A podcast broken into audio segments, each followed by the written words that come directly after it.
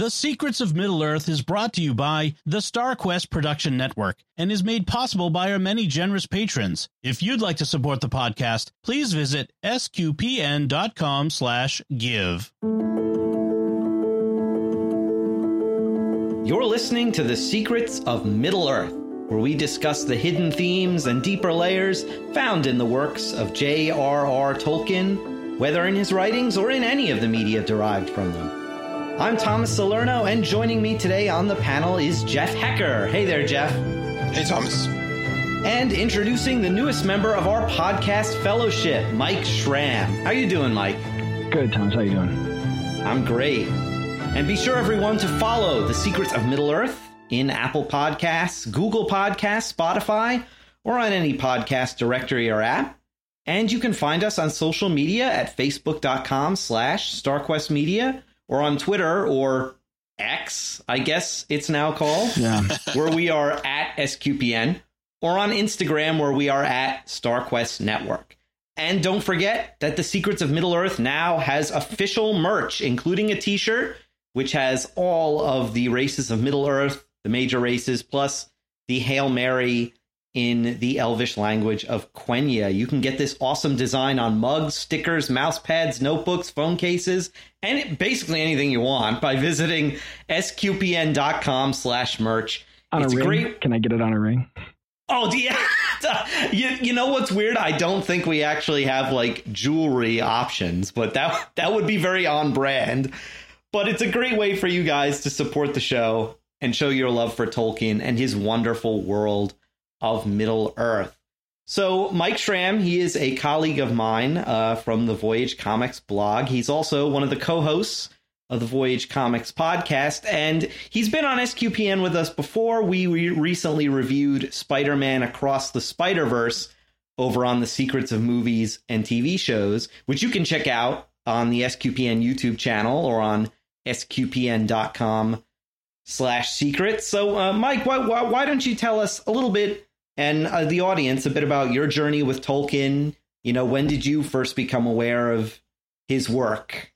Yeah. So uh, I I promise it's not as it's not as bad as I've only seen the movies or I saw the movies first or anything like that. I actually I can remember I have a distinct memory um, with one of my friends, and this might go back all the way to like kindergarten or first grade, where this friend's grandma took the both of us to a stage production of The Hobbit, and so I can still kind of see in my and this is like a community theater, you know, like local community theater sort of production, and um, I can still see the this like you know Goblin King um, uh, like on this pillar or throne or whatever, looking at Bilbo and the and the dwarves in or under the under the mountain. So uh, so anyway, that was I guess you could say technically that was my first one, you know, and that's always I guess still kind of sticks with me. Um, they handle Smaug, by the way? yeah, you know, my my memory doesn't go to that specific one. My Oh, guess okay. would be if if I you know if I can just kind of tap into what would you what would any community theater on a budget do is you have a, a big voice in the background and red red lights with smoke is kind of my guess is what you Mm. what you got to do right. Um, so. Uh, and then, yeah, like Red Red the Hobbit was the the first one that I can remember reading, and then the you know when I was a kid the the Peter Jackson Lord of the Rings movies came out. And so I I have to you know this is my confession. I did see those before I read the Lord of the Rings books. Um I actually read the Silmarillion before I read the Lord of the Rings. And I don't know why I went to that one first but uh you know maybe it was because it it felt easier to digest with the smaller stories. It felt like they're more episodic. But um read the Silmarillion as I got a little bit older, and then did read the the the actual trilogy, and have gone through those a couple of times. Um, and of course, you know, seen seen the movies multiple times and all that stuff too. Right. Yeah. It, it says in our notes here that that that you like the Ainulindalë, and I'm glad you wrote that because that that's one of my favorite parts of the Silmarillion. It was the first part that I was aware of. So it was the one that, um, and you know, I kind of jokingly said like, well, of course, right? I mean, everybody likes. Well, maybe not. I don't know how popular it is. Like, it it just is the one that always grabbed me. Maybe it was because it it did was so reminiscent of the just the image of the biblical kind of creation narrative, um, but it also presented creation in such a beautiful way. right? Almost like Yeah. the metaphysics of creation besides just telling it in the story. And and even though like I don't have this personal, oh, I'm I'm such a musical person or I play a lot of music, but just reading that as a young person and seeing creation told through music just was was captivating. And um and then obviously you have the whole it's very uh if you think of um Boethius's present presentation of good and evil, and even with Saint Augustine and evil being a um, privation of good, and how you can see that in this narrative of you know of the Silmarillion, or especially the fall of Melkor. Uh, like I said, it's just it's it's grabbed me because the theology is so rich. Oh yeah, absolutely. Yeah, and in fact, the, the first time I ever heard of the Ainulindalë, it was at a lecture that one of the priests in our diocese was giving at our Mhm. seminary here, and he was expounding on the the theological richness of it. And of course, after that, I had to run out and get the Silmarillion and read it. Mm. Did you have a favorite Middle Earth character, Mike? Yeah, so um, you know, we were kind of talking a little bit about this before the show. You were saying how you you know all these teachers, and and me being a teacher myself, I'm kind of a sucker for the wise mentor um, Mm. trope or the wise mentor figure in in a story. And so, of course, you know, I I gotta pick Gandalf, right, as that wise wise mentor, wise figure in The Hobbit, Lord of the Rings, all that stuff. Yeah, Gandalf's great. To you know, all the Istari. Really, we of all the Istari, we know the most about him, probably, and he's he's just such a great character. Well, and yeah, the most who's he's obviously good the whole time, clearly Right. good, and you know, there's no ambiguity with with Gandalf too. Which again, when when these stories are presented to young people who are searching for that, it's like we sometimes will jump immediately immediately to the whole like, oh, people are over the whole um, dichotomy of good versus evil, and yet we still are drawn to this clearly good. You know, and and you know, powerful character too, right? Whether that's Aragorn or Gandalf. right. So, um, moving on, um, Jeff, do do we have any uh, Rings of Power news this week? I know it, it's been kind of sparse lately. Yeah, the only thing I saw, and, th- and this is just more of a rumor than anything, is that there'd be a two, like a battle that takes place over two episodes in the next in Rings of Power season two. So Hmm. that's really the only thing I've seen, and um, there's probably, yeah, with all the strikes going on, I I don't know where they are in the process of filming or post production of it. So I think it's in post production now. Okay, Yeah. yeah, I think we, yeah, maybe we talked about that before. So that's all that I all, all that I'm aware of. But so hopefully, So- if it's in post, it means it comes out in next So- year. Uh, Yeah. they saw the final season of Game of Thrones and said, "Oh, a one an episode that's or a battle that's one entire episode," and they said we need to double that. Is that what the? Yeah. Well, Well, I either mean, that like, or it's yeah. like it starts, it, you know, how it starts in one episode and just continues in the next. And they kind of sort of did that with at, with the last couple of the last season, where like there was a battle going on, and then Mordor was created out of the whatever the, yeah, the there's like that Southlands. and- aftermath. Yeah, the volcano so you- eruption and stuff.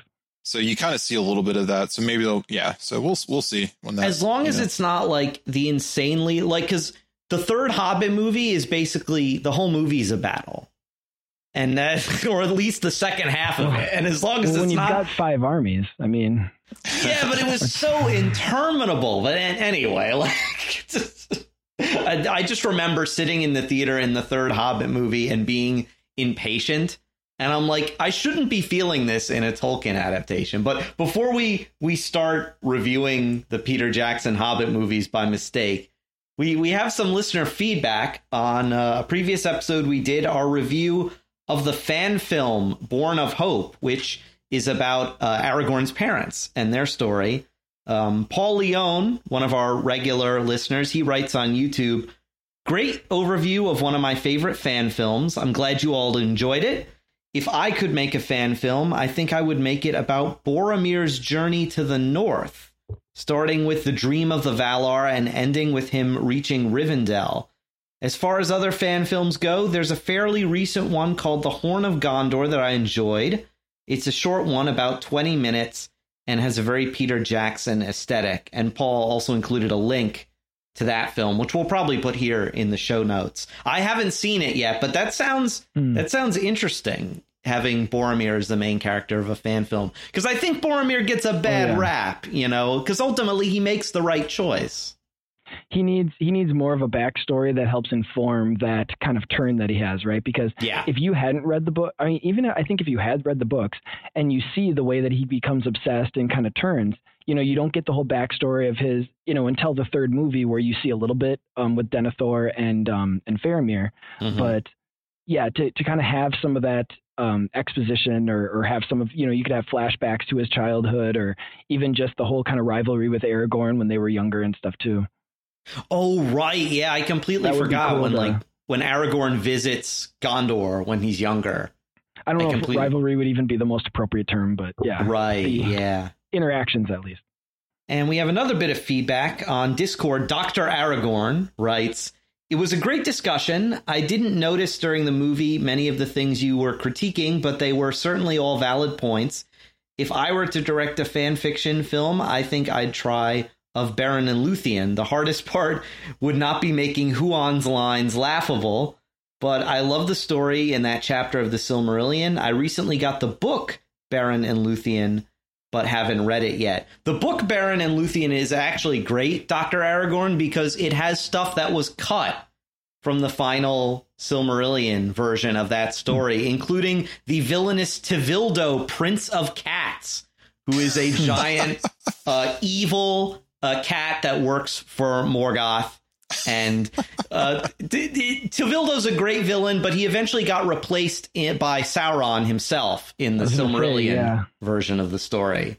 But I always thought Tolkien should have kept Tevildo because he's a, as a separate character, or maybe one of Sauron's many forms and names that we know he has. Because I, I feel like that would have been interesting. Yeah, and speaking of of Huan's speaking, I, I've just with uh, Ahsoka coming out soon, and I've been rewatching Star Wars Rebels, and there's there's talking wolves in that show, and they're done really well. So you could in in a serious way, so that they could be very similar to that, and like it's. I mean, it was weird in the show, but it was good, and it wasn't you know laughable. So That's why I've always thought animated Beren and Luthien would probably be best because, like, you can get away with things in animation that maybe because doesn't she turn into she like wears like a bat cloak and like is flying around in a She's bat flying cloak at one around, point? yeah. and it's it's almost like in um because the eagles can talk in the books but they don't say a word in the movies probably because they were worried it would be silly so i i think there's there's stuff you can Yeah. do in animation that they're leery of doing in live action Well, if they can make Smaug talk, then you know they should be able to make the Eagles, that's right? tr- that's true right and that was great I thought it'd be cool if you know since the Eagles are they're almost like or at least they're like Manwë, right? Or they're they're sort of like Mhm. incarnations of these more like angelic or yeah um. So you could almost just have them be like tele telekinetic or not telekinetic tele um Telepathic. telepathic yeah telepath. Thank you. Yeah. Uh. And you know, you, there's there's at least some justification for it, but now that we have the technology, just have them squawk with their beaks or something. Yeah, just just, just run with it. It'd be great. Um, and Jeff, you actually had um, an amazing story for us based on the last episode we recorded, which was on the uh, 1977 Rankin Bass Hobbit movie. That there was a nut, there was an earlier Hobbit quote unquote movie from the 60s. So why, why don't you tell us that story? That's Yeah, so so we mentioned this we mentioned this on recording and and after I looked up some more and it just was more and more crazy the more I read. But if you remember, this is there's the dragon in this is named Slag. Um Gollum is named Gollum. There's a princess uh is introduced to avoid having Bilbo as a bachelor. What else? Uh. They- there's a hole in the mountains full of grablins. Um but anyway, this the craziness though was the production. So this thing is basically stop motion, where it's pictures that were hand drawn and like moved across this a camera. And essentially, there's a producer, William Snyder, had the film rights to Tolkien's work from 1964 to 67. And I'm reading off Wikipedia here, so if you want to go look at this, look this up. He intended to make a feature-length animated film of The Hobbit, working with an animator named Gene Deitch, who actually is an Academy Award winning animator. He's he won like a a short uh, Academy Award for a short one, and he's done all he's done like Tom and Jerry and other things. But anyway, um, the deal with 20th Century Fox fell through, so Snyder asked Deitch to make a 12 minute version quickly and cheaply. It's only slightly animated and consists mainly of camera movements over still pictures, with some cutouts moving on the screen. Rushing through production, Snyder, quote, premiered, unquote, the film on June 30th, 1967, the last day before his film rights would expire. He'd paid people a dime to give back to him and then come and watch the film in a small Manhattan projection room. He had them sign statements that they paid to see a Hobbit film, which allowed Snyder to retain the film rights. He then sold the rights back to Tolkien for $100,000 approximately. And this basically remained unknown until 2012 when the animator posted on his blog about the film's history. And he said, because so I guess no one really knew about this. And it was released in 66, but there's, it actually, or he, he mentioned 66, but it actually was 67. But yeah, you can look this up on YouTube. And I watched like a, a couple seconds of it. And it's just really I mean, it's it's it's exactly what it sounds like. goofy as all get out, but I will say though, if you consider the the production costs and then what he got for selling the rights, that might be the most profitable Middle Earth movie ever made. It may, exactly. I mean, well, yeah, yeah. Depending on, I guess, on what he initially paid for the rights. If anything. yeah, it doesn't oh. it doesn't say that, but yeah. Uh, so that was that was just after we recorded. That was something I found out that viewers or listeners might find interesting and that I, technique that you mentioned of moving the camera over still images, that's actually what George Lucas did for one of his early fan film, uh, not fan films, uh, student films. He, oh, okay. he made a film called, I think it's just called Life, where he moved the camera over images from Life magazine of like protests and like um, war photo Vietnam War photographs and stuff, and he set it to music. And he actually, like, I think his the, the film won the contest, but it was funny because he he actually broke the rules. He wasn't he wasn't supposed to add a soundtrack, but he's just like whatever. I'm I'm adding a soundtrack to this movie. But yeah, so that that that technique has has been used in like student like a sort of visual collage kind of technique. That's interesting. Now now I have to go and watch this weird. Yeah, I watched a couple movie. couple seconds of it. It's very it's very goofy, but but yeah, there there we go. That's I don't think we need to do a full episode breakdown no, of it. Yeah. But. so for, for this episode, we're going to be covering a topic that you know it, it's it's an oversight that we haven't talked about it yet because the one episode to rule them all. The one episode to rule them all. The one topic to rule them all. It, it it's on our logo for Pete's sake, and that is the One Ring itself.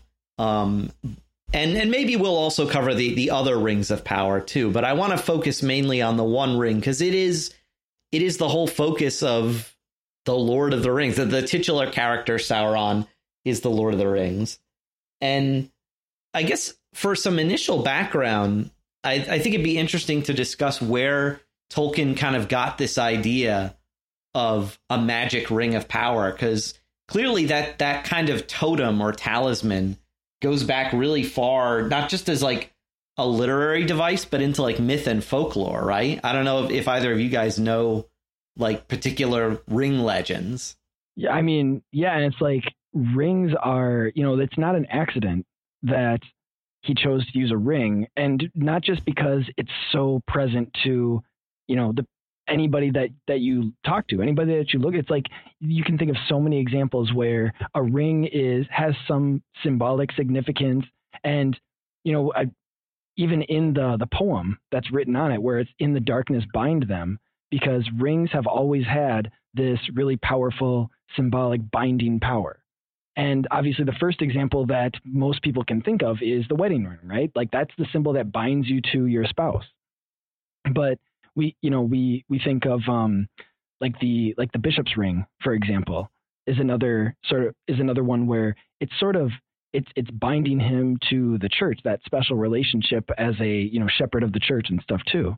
So i mean rings have always sort of had this this really profound and you know symbolic binding yeah, you were kind of talking about the stories but yeah yeah yeah and uh, one other biblical one I, I hadn't thought of i was kind of looking some up beforehand was uh, in, in the story of uh, in the Old Testament of Joseph in Egypt, the Pharaoh gave him his signet ring mm. as part of his, oh. you know, oh. extending his authority to Joseph, who was kind of his, um, like not prime minister, but like whatever his position. I can't remember what what the position actually was called, but one of his you know kind of chief servants and who was kind of running some things for the pharaoh. That ring was a symbol of that authority. And wouldn't that be the thing, like, you know, if we're thinking, you know, in like medieval or Renaissance, where they, they drip the wax over the letter or the important document, and then it's the, the seal that's on the ring that kind of imprints that image too. Right. And so it becomes sort of symbolic of, you know, especially if it's going to be some new decree, like you're bound to this new law or this new whatever thing is being passed.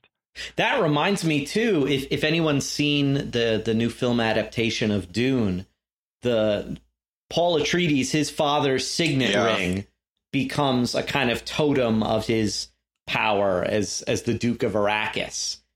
So even even in science fiction, we have you know it, Dune's kind of science fantasy, but even in that sort of universe, we have this idea of the the the ducal signet ring being you know this this symbol of office. If if Paul has it, he has power. It's almost like a ring of power. It doesn't have any magical power, but it's his his claim to authority over this planet. This this is an after the fact example, but um, another author who fantasy author who really got uh, mythology when she tied it into her work, but um, in the Harry Potter series, one of the Horcruxes is the the ring that they have to destroy, and the whole thing about and the whole idea is that you know the whole magic behind these is that you're binding your soul to these items, to these magical items, and so fittingly, you know the one that ends up causing a lot of problems for everybody is this this ring as well. Right, because Sauron binds essentially binds his soul to the ring. He he puts most of his power into it. That's that's interesting. Have, having not, and I, I must confess, I'm probably one of the only people in my generation to have not read the Harry Potter series all the way through. Uh, I have nothing against it. It just it just did. Uh, by the time that was on my radar, I had already read the Lord of the Rings and became obsessed with it. So like, it doesn't have to be a competition, but No, I know, that's a- yeah. yeah, yeah, yeah. No. But yeah, I, I will get around to it eventually. But that um, I was actually had my brothers read them, and I was we he actually mentioned to me about the the the one, one of the Horcruxes is a ring, kind of a ring of power, and we were talking about that. It sounds interesting. I would say somebody who is so steeped in the Lord of the Rings, you'll actually be set up to appreciate the Harry Potter books all the more Mm. because you, you know, are you, you have all of this kind of like um ancient and medieval sort of symbolism as like your foundation and then you're going to see how it's sort of uh, represented in you know a, a relatively fun and, and more simple kind of version right in the Right. Harry Potter books too. Yeah, and I'm I'm trying to think if there are any other like fantasy stories. Uh, This probably I don't know how connected this is, but in in Tolkien's Narnia books, in in the prequel, The Magician's Oh, Nephew, Magician's Nephew. Yeah. there are those uh, magic rings that the professor make, the evil professor that can take you to the wood between worlds. And so it's and he, I think he even says that they're like they're made out of like fairy dust and he even brings Atlantis into it, which is very Tolkien, you know, this idea of lost Numenorean relics and stuff like that. And we we know that that Tolkien and Lewis traded ideas all the time.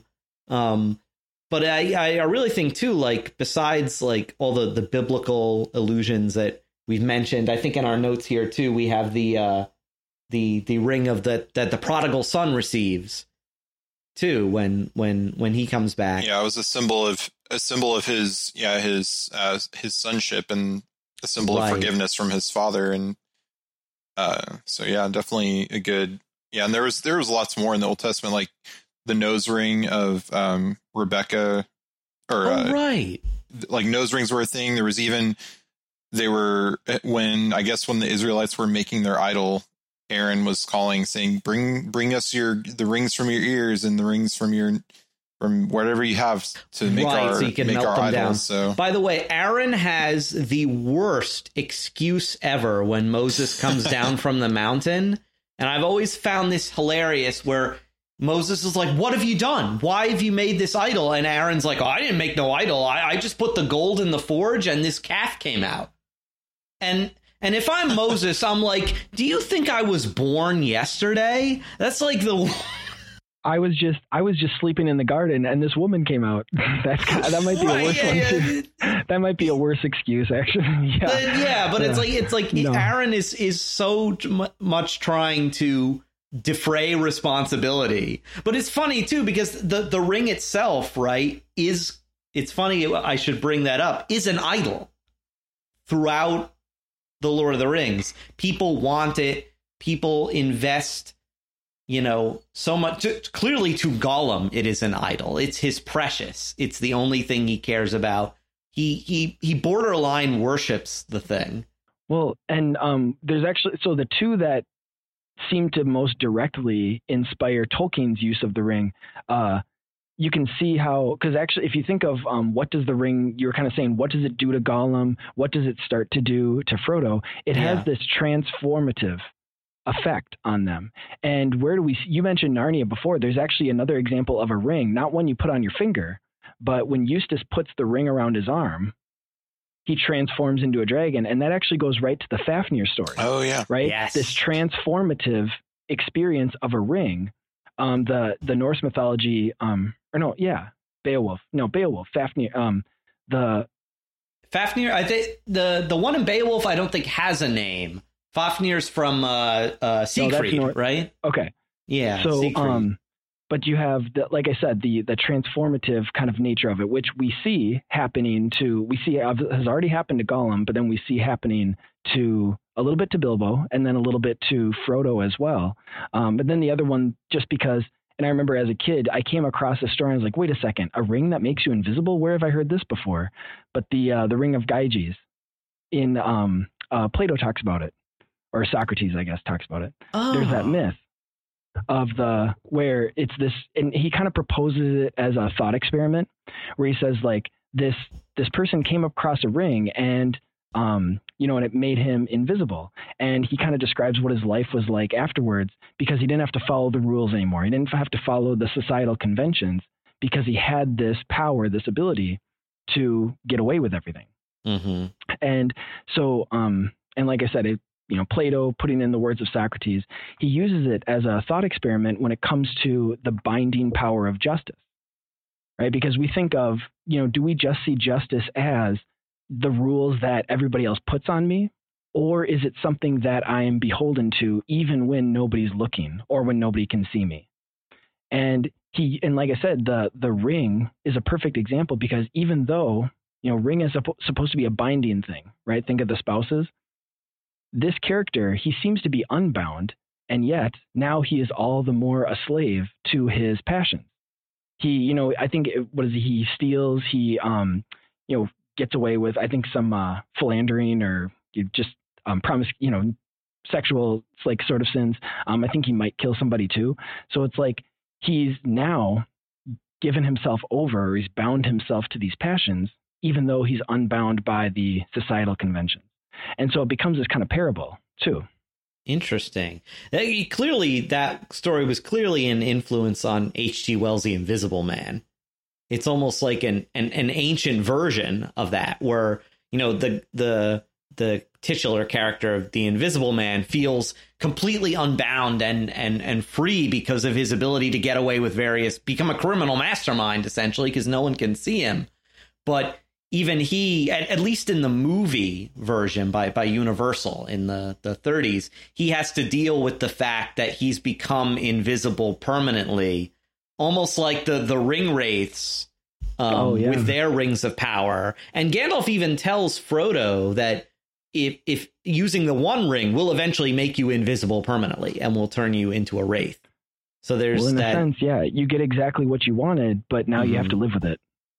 Live with it forever, including all of the the the bad consequences of that. And yeah, it's, it's interesting that like we we have the different the the rings of power are sort of different for each race. You know, for for men, they're they're clearly just seductive um talismans. You know, they're about power and they they seem to make the humans who are given them more power hungry for dwarves it, their rings increase their greed for for gold and riches but don't turn them into wraiths because dwarves kind of have that resistance against domination, but they can be influenced. And the elf rings, which Sauron never touched and didn't have anything to to do with making, are about preserving unstained things that are beautiful. So it's interesting that we have all these different kinds of rings of power, but they can all be dominated by this or, or corrupted in some way Mm. by the one ring. Yeah, it'll be interesting in Rings of Power going forward because at the end of the, the first season, the Elven Rings were created, Right. um, which, while not directly forging them himself, Sauron, or, you know, uh, what was his name? Um, I can't think of his like fake name right off. the top of my- Halbrand. Halbrand, yeah. Halbrand, yeah. Yeah. He was he was involved with like hmm, maybe you should try binding it with mithril or binding it with some you know this or that. he taught So- them the techniques. Yeah. So Was it like the gold uh, or the They yeah? needed Was it like the- the gold of somewhere? I From yeah, Valinor. well, they, they needed Galadriel's. Valinor. Yeah, it was her dagger that they had to because it was it was pure um, Valinorian silver or gold or whatever it was. But the mithril was like the binding thing that would that would make it work. But but yeah, it'll be interesting to see in the show if they because I mean I I. I I, I'm not as uh, you know clear on the, or I'm I'm not, I'm more of the movie guy on this podcast than I've read the books, of course, but it's I'm not like as knowledgeable. But I don't remember the timeline where the ring, where the One Ring is actually forged compared to um like the events of the of of this period of the show, like of leading up to kind of the Akallabêth. Right. Hmm. Yeah. Well, it, it'll definitely be forged. It's an interesting question because the One Ring is definitely forged in Mordor before Sauron is taken as prisoner to Numenor. And there's actually a question of whether, because Tolkien is never clear on this, of whether he brings the One Ring with him to Numenor. Because there, there's, I tend to go with the fan theory that believes he did because it would explain the way he's able to so easily manipulate people in Numenor, but there's another fan theory that says he left it in Barad-dûr in Mordor because like, well, how does the ring survive the destruction of his body in the downfall of Numenor? But, you know, he's he's a spirit. He can carry objects even if he doesn't have a physical body with him. But it'll it'll be interesting to see which line of reasoning they kind of go with in the show. Well, and the ring could be carried by because it could be carried by the water to to back to Middle Earth because that's because when it fell into the the when this when it when Isildur was killed and the ring fell into the water, it made its way to uh to to Gollum or to Smeagol at the Yeah. time. That's a good point because at the Council of Elrond, Gandalf mentions it's no use throwing the ring in the ocean because the ocean will just bring it back to Middle Earth. So the they- ring, you know, has a will of its own that could maybe influence some, you know, some el- some of the elements, like can literally influence water to kind of m- move it along uh, to till it can be found. That's a good point that we should talk on. That the, the ring has a will. Because Sauron has poured so much of his I love how they say in the movie his cruelty, his malice, and his will to dominate all life have been poured into this object. So the ring is not just a static or it's not even really a true inanimate object. It has a will, the will of Sauron. What do you guys think of that? Yeah, uh, I was gonna make an AI joke, but uh, I thought maybe I should. I was gonna, but I, I think well, I stopped myself. I used some prudence there. Um, but isn't that just you know? Because I was thinking like, what's the what's the quote unquote real life analog to you know pouring your your your entire self, your will into this other thing? You know, this like you said, inanimate object, but the whole idea, right? The whole magic of the the ring or of the story is that you almost can't say it's inanimate.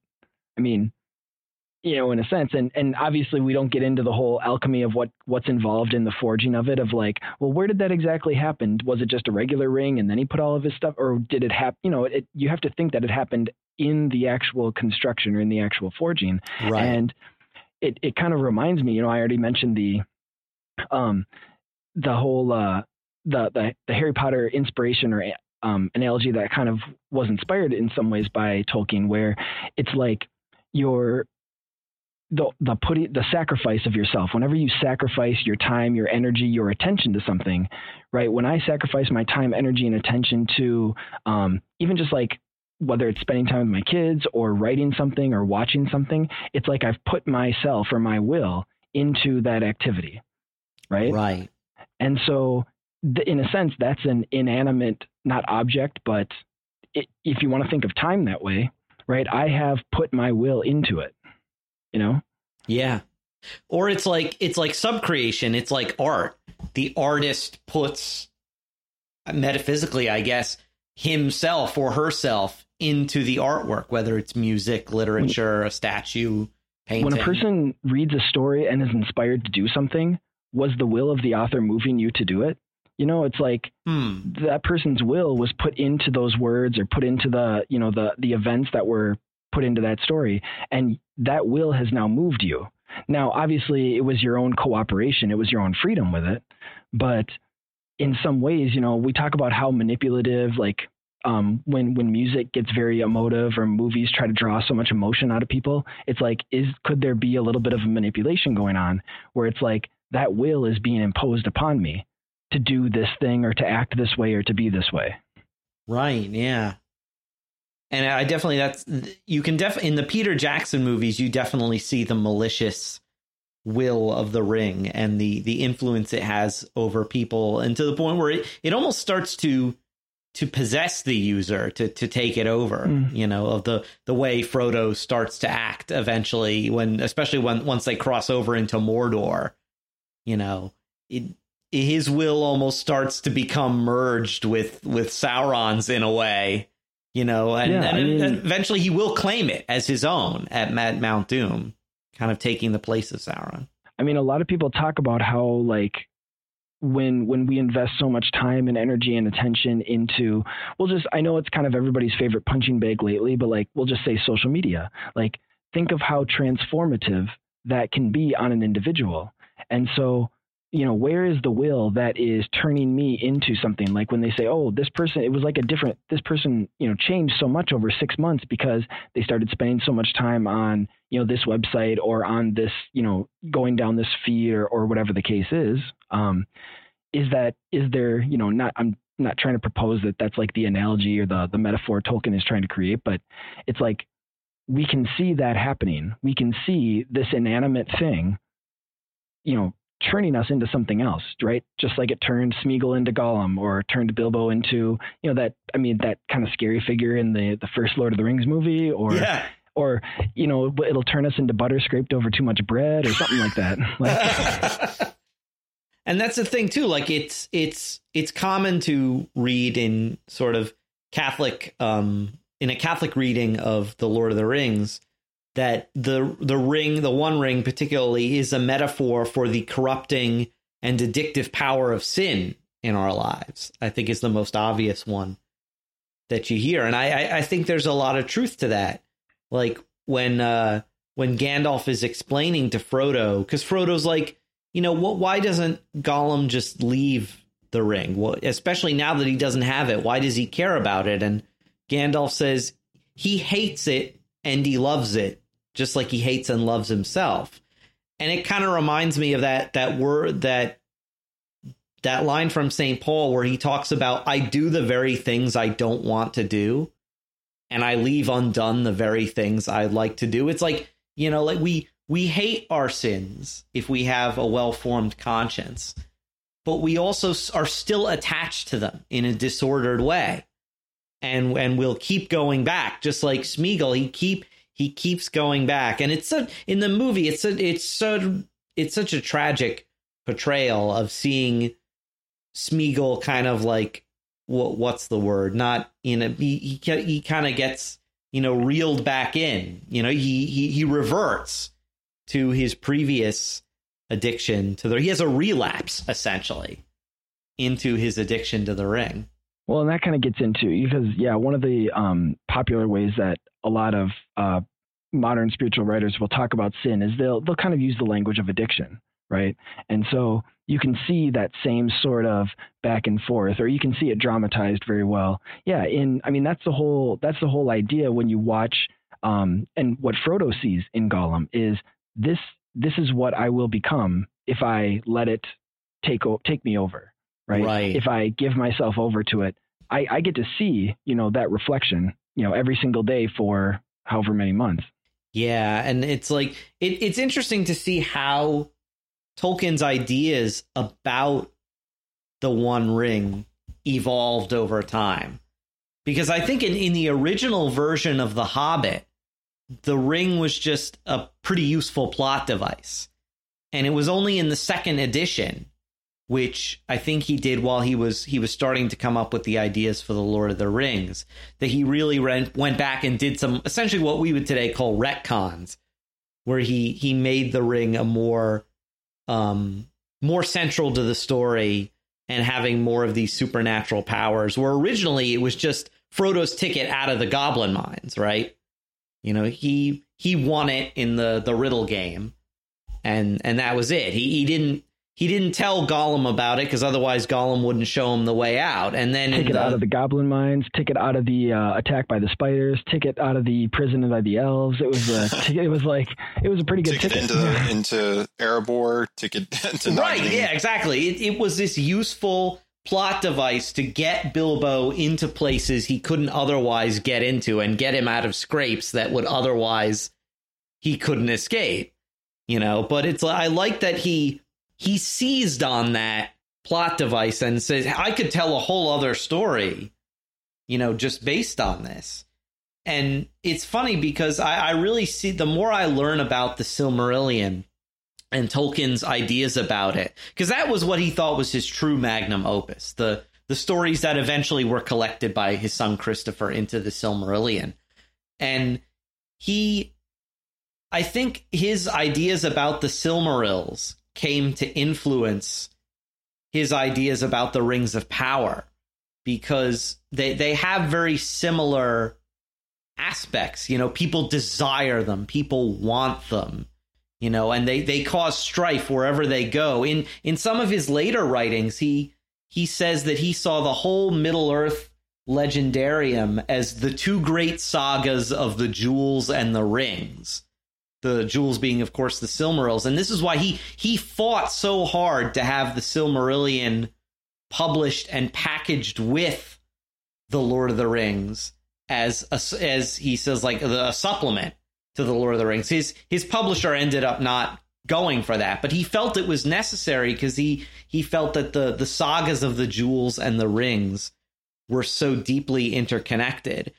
And it was only in in preparing for this episode that I started thinking about, yeah, the Silmarils are kind of it's almost like in in universe, Sauron takes some of his inspiration for crafting the rings of power from what he knows the Silmarils were during the first age. Well, yeah, I mean, isn't that fitting to all the you know we I, I mentioned briefly the um, the metaphysics of evil or evil as the privation of good, and so it makes sense that you have the character of Melkor and Sauron where they are um, they're derivative, right? The stuff that they're going to have is going is going to have to be derivative of the good that was already there, and you know maybe maybe Sauron even learned, oh, these Silmarils they're too easy to lose, they're too easy to get lost or stolen. So why don't I just keep it attached to me, teach it attached to my my hand or to my finger, you know? And so it's one of those things where it has that kind of practical component, but he can still have all of the power that he, you know, he only saw the Silmarils in terms of power. He didn't necessarily, um, or at least I'm not even going to say he didn't recognize the beauty in them, but he was more consumed by the power that's in them. And so Yeah. he just took the power from it and put that into the ring. Well, like earlier, what you were saying, Thomas, about uh, in Dune, uh, Paul Atreides having the the signet ring. That's kind of what the Silmarils were. They're kind of more of a status symbol, and they don't really have much like power in themselves, like the ring does, because they're more of just an object that's not really doesn't have a will of its own. They do have kind of some powers because don't they like burn? Uh, like if, if certain Uh, people touch them, they like, yeah, Yeah, they burn evil. Yeah. And nothing unclean is able to touch them, which is why I think Morgoth puts them in the crown In the upon crown. his head rather yeah, that than could yeah. Yeah. and like you were saying, Mike, that could be where Sauron kind of got an idea. Is like A crown is just a ring for your head, right? exactly. It's funny because in, in the Rings of Power, when when they're originally thinking what they should use the mithril for, don't they at one point go, maybe we could make a crown? And they're like, no, Oh, yeah. it should be something smaller. And I so I like that they, they did address in the show that there were other ideas before hitting on the Sauron hits on the idea of the rings of power. But yeah, I and- mean, well, I think to the you you've mentioned the thing about the will, um, the will being put into the ring or the will of the ring moving someone, and you're kind of contrasting that to the Silmarils, where you're saying they don't have that type of power. But if you can think of the the episodes where, um, you know, because of course the elves are obsessed with them, but yeah, I mean everybody's obsessed with them. They had power, but it wasn't the overwhelming, um, like it wasn't the imposing power. It was the inspiring power in the Silmarils, as opposed to the imposing power of the ring. And so again, it's it's not that one had power and the other didn't. It was what type of power are we working with? And if we're talking contrast good versus evil, right? What is the power that's in good? It's not me making you do the right thing. It's you seeing the right thing and wanting the right thing for its own sake, as opposed to, you know, I'm going to make you do what I want you to do, right? Take away your freedom or your agency. That's where, you know, it becomes an issue. That's the, the problematic thing. Yeah, it's well, and, and even to kind of give a real world example of the the Magic the Gathering, the whole One Ring card Uh-uh. becoming such a such a sought after thing. It's like it's a piece of cardboard that has no intrinsic value other than what people. It's. I mean, it's. We could get a. That's describing our a lot of our economy right now, but um, not to get into politics, but um, you know, it's it's a thing that people believe it has value, so it has value. So Mhm. well, I mean, I I I believe the Silmarils probably had more value than than you know a, a piece of cardboard, but um, you know, it's kind of the same thing as like people they give it value because they think it has value, versus it's something like having value in and of itself. Right, and and Morgoth, you know, like you said, Jeff, he kind of viewed them having them as just a status symbol, and to keep other people from having them. Like I feel good if I can have them and other and dispossess other people. Well, even before that, Feanor kept the Silmarils because he like didn't want he didn't want to show he made these he made them and then he didn't want to show anybody, and it was right, like yeah. he, he wanted to keep them hidden for himself and his and his sons basically and it wasn't until like other people kind of was like hey i want to see that see those and then you know they were stolen uh, by melkor because he wanted them for the same reason. So yeah it's it, yeah like you, that's a good way to put it mike. It's, it doesn't they don't impose power but they inspire power in a in a negative way the silmarils did so. It just occurred to me too that another artifact that kind of in the Hobbit that kind of influenced what the ring would later become in the Lord of the Rings is the Arkenstone, and the the influence of the dragon sickness that it has over over Thorin. Because you know, once he starts obsessing over the Arkenstone, he's like, no one else can have it. You know, and when it's revealed that Bilbo was the one who gave it to Bard and the elves and stuff, Thorin completely changes. He goes from in a second goes from Bilbo's threat friend to threatening to kill him. hmm You know, and Yeah, no, there's definitely, a, I guess, almost like a, a, a type sort of um, for what the what what one could see happen with the ring later on too. Right. Yeah. And I, I like that people, because The Lord of the Rings has influenced essentially every fantasy that's been written after it, people forget how, when it came out, The Lord of the Rings was really, really original and underlined, undermined a lot of the fantasy tropes that were common at the time because the the ring in the Lord of the Rings is almost like the anti MacGuffin, where like the the common fantasy trope of that time, and still is in a lot of fantasy stories, is the hero has to go out and find the talisman. And once he finds it, he will be given the power to defeat evil. Whereas in The Lord of the Rings, it's the inverse of this. The hero is given the talisman of power, but he has to lose it to to get rid of it and that is what will undo evil rather than beating evil at its own game with a magic talisman and Tolkien knew that, and he trolled every other story by making Boromir the one who wanted to do exactly what everybody does in every other story. In Boromir every is the one other fantasy story. and Yeah. takes the power, right? Boromir is the one who wants to take the power and use it for good. And oh no, he's you know I know he's not the bad guy. He's redeemed. He's redeemed and all that stuff. But he's saying no, that's not the way. You know. And again, if we want to see the sort of allegory for the the Christian's life or the spiritual life, that's not how grace works. Right? Right. That's not grace isn't the one that that tries to take take the power, right, or impose the power. It's the one that has to sacrifice the power, sacrifice oneself. Yeah, and it's it's just that is so subversive to like you know the the the spirit of the world that's dominant now, where power is everything. And I just I just think people don't see how sub, subversive of the fan of a lot of common things in the fantasy genre that the Lord of the Rings is. It's just because the the the sort of Lord of the Rings aesthetic has become so popular. People forget that the themes of it like undoes a lot of what's common even today in fantasy. it kind of reminds me of you know people will sometimes talk about how um, even though in many ways you know Christendom is over, people have rejected at least in many ways consciously Christianity or the church, and yet there's still the the fumes from that fire are still permeated. We still use the the language of Christian morality or Christian um, Christian ethics, Christian justice when it comes to even the very secular way that people will try to operate in the world. And so it's like we're, you know, and I think it's that Flannery O'Connor line of we're a, a God haunted society or a God haunted people or Christ haunted people. And in some ways, even those who try to consciously, you know, because you think of like the uh, the Golden Compass series, I think the Philip Pullman one, where it's like he was purposely trying to go against what Tolkien had created, and yet he still is derivative of Tolkien. So it's like in the same way that you you think that you're trying to like destroy Christianity or undermine it, you're actually by using that same language, you're still drawing from that same well, and so you can't avoid it. it you know, God. I mean, if God's the ground of reality, we we can't get ourselves out of that as much as we might try, and it's the same thing when when people try to write fantasy is like you you can't help but you know pull something from what Tolkien has already done. Right, yeah, and it almost reminds me too of the way like Sauron himself as a sub-creator, as as a creature that creates is is just imitating Eru Iluvatar. He's still being derivative in a way.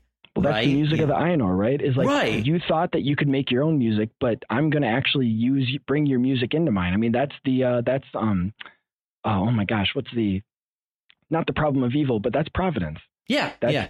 I mean, oh, what is that? I can't. I always forget the word for it. Ah, cut this out. There's even yeah, well, there's even in uh, I think we talked about this before on the podcast. There's the theory that in in Lord of the Rings that that Iluvatar is the one who who actually knocked Gollum into the fire because it was oh sure. there's it was you know it, that the ring couldn't have they couldn't have gotten there without Gollum. They couldn't have, and then even like you needed you needed something because no one was going to get rid of the ring. No one was going to be able to to throw it into the fire. So you needed Gollum there to be the one to hold on to it so that Frodo could live. And I'm kind of talking like Thomas Sanjurjo and saying Gollum was the ultimate hero. yeah, I the, was, the like hero. I was going to say, you mean Gollum, the hero, the true hero of the uh, of the Yeah. Lord of the Rings? Oh yeah, we we've talked Yeah, we- about that before on this podcast. so yeah. yeah. so Thomas The Settle, word yeah, is had a little bit of a Theodicy. there. That was the word I couldn't think of. Theodicy. Mm. That's where the whole, you know, Oh. good coming out of evil sort of thing. But yeah, that I mean, it goes exactly into what you're talking about. The, um, and yeah, it almost. I mean, well, yeah, the whole thing about did it have to be Gollum and why did it have to? I mean, that's a it's a fun question to kind of speculate about too, for sure. And it's interesting too how the ring is seemingly throughout the entire story Sauron's greatest power, yet it's his greatest weakness because he's poured so much of himself into it. Um, I know that uh, that there's there's this one collection of Tolkien's writings that's actually called Morgoth's Ring, and it was put together by Christopher. And what that refers to is that the world itself, Arda, is almost like Morgoth's ring because Morgoth poured a lot of his power into the the lands that he dominated and the creatures that he created like orcs and dragons and stuff and he became this kind of very weak being by the end of the first age. He he rarely ever leaves Angband. He he can be he can be uh, wounded.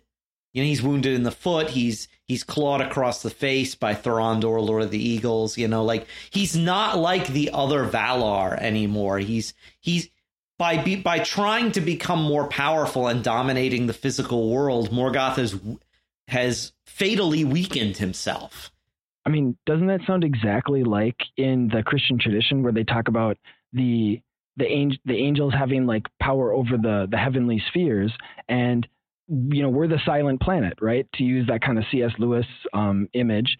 And so we're the one that is controlled by by lucifer. We're the one that's controlled by and but then what does jesus talk about in the gospel of? He's going to bind up the strong man. The one who had power over this sphere over this earth is going to be you know knocked out of power or taken over or weakened and so it, it definitely has that you can kind of see the that christian um, parallel too. Oh yeah definitely. And how like um there's even i believe some extra biblical writings that talk about that are commentaries on genesis that talk about some of the fallen angels coming into earth and making of them making for themselves bodies out of matter and losing some of their you know powers that they had as as beings of the of the celestial spheres and and stuff like that. And so, it, yeah, that, that's definitely something that's been in Ju- in Judeo Christian thought for a long time. So, I mean, like the, the the Ring of Power is such a unique, you know, talisman that we could go on talking about it for ages. But have have we missed anything really important? One age, two age, three, three, three, four three ages, ages four yeah. ages. I guess we could go yeah. on talking yeah. about this.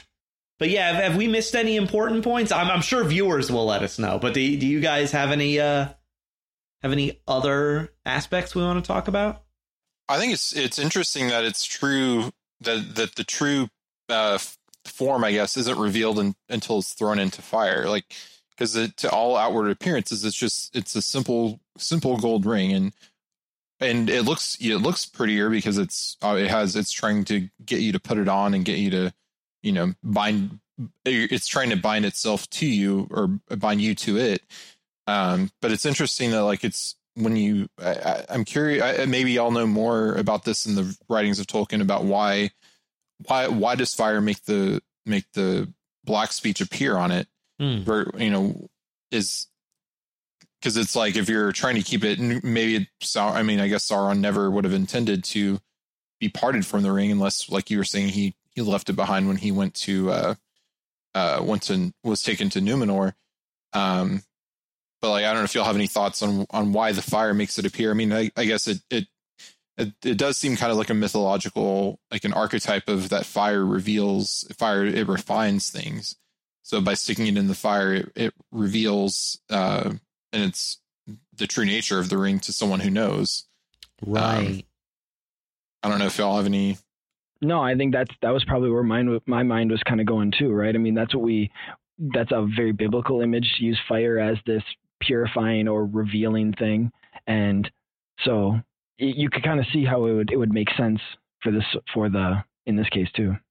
And even to think taking that a step further is like it's it's like the opposite of of kind of the refiner's fire or, kind of a purgatorial thing where uh, you know in the refiner's fire or in purgatory the the soul is purified and it it's not going to be a pleasant experience. Um it, it's it's probably you know i mean to use our our human terms it like it we use fire as the as kind of the metaphor there but the ring doesn't isn't affected by fire. Like it it's not it's almost like it's immune from from that kind of punishment. Like it's, I don't know, you know, if there's any deeper meaning to that, but it's like, it's, it's quite cool as Gandalf says in the, I mean, we could we could take this all. You know, if you want to keep going with it too, it's like it's been hardened, right? We think of like a hardened heart and how it's going to take a lot hotter fire to melt that that hardened rock, or in this case, the this hardened metal. And so, what does it take? It doesn't just take a regular fire; it takes the the fire of Mount Doom. And so, in the same way that you know, if you want to talk about I mean, again, not to over spiritualize it, but yeah, it's the the fire is going to reveal how hardened, you know, we've we can sometimes make ourselves when it comes to the outpouring of grace uh, or anything like that too. But yeah, it's it.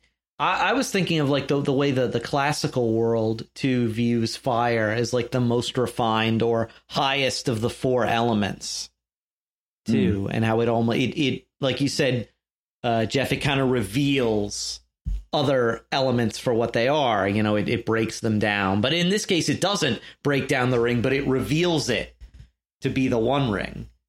You know, and that only uh on, they said like dragon fire could possibly consume the rings of power, but that there was no dragon on currently on Earth that was hot enough to do it. So there there was no other option but to throw it into Mount Doom.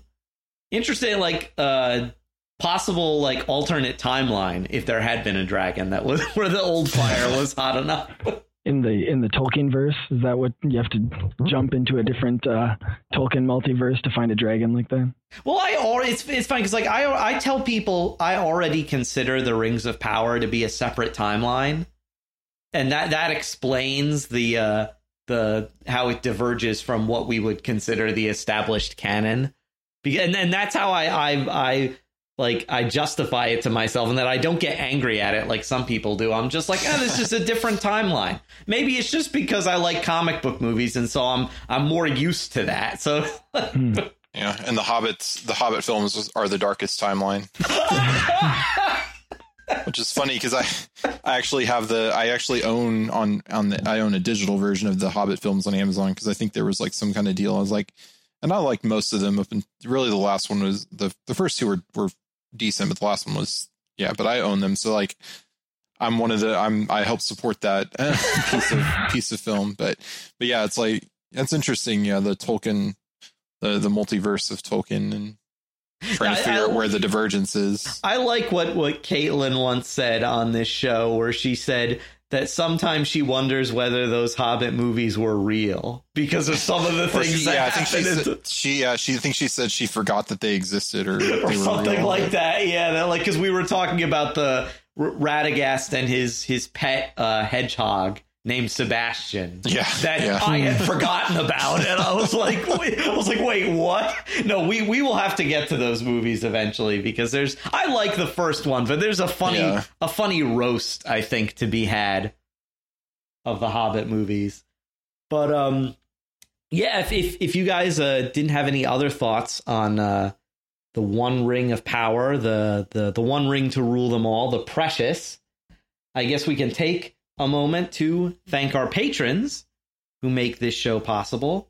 And on this episode specifically, we would like to thank Charlene B, Mina M, Leslie G, Joe N, and Amy G. Their generous donations at sqpn.com slash give help us to continue to create the secrets of Middle Earth and all of our shows here at StarQuest. And you can join them by going to sqpn.com slash give. And don't forget that another great way to support our show is by getting your official Secrets of Middle Earth gear at sqpn.com slash merch. Now, we'd love to hear from you, of course, our listeners. What are your ideas and theories about Sauron's One Ring? Did we miss anything important? You can let us know at sqpn.com slash Middle Earth, on our Facebook page or on Twitter, by sending an email to Middle Earth at sqpn.com by leaving us a comment on YouTube or by visiting our channel on the StarQuest Discord server at sqpn.com slash discord. And join us next time for another discussion of Tolkien's marvelous realm of Middle-earth. But until then, Mike Schramm, thank you for joining me and sharing the secrets of Middle-earth. Thanks, Thomas. Uh, what can I say about our time together? It is a gift. it is a gift. And Jeff Haecker, thank you also. Thank you, Thomas. Once again, I'm Thomas Salerno. Thank you for listening to The Secrets of Middle Earth right here on StarQuest.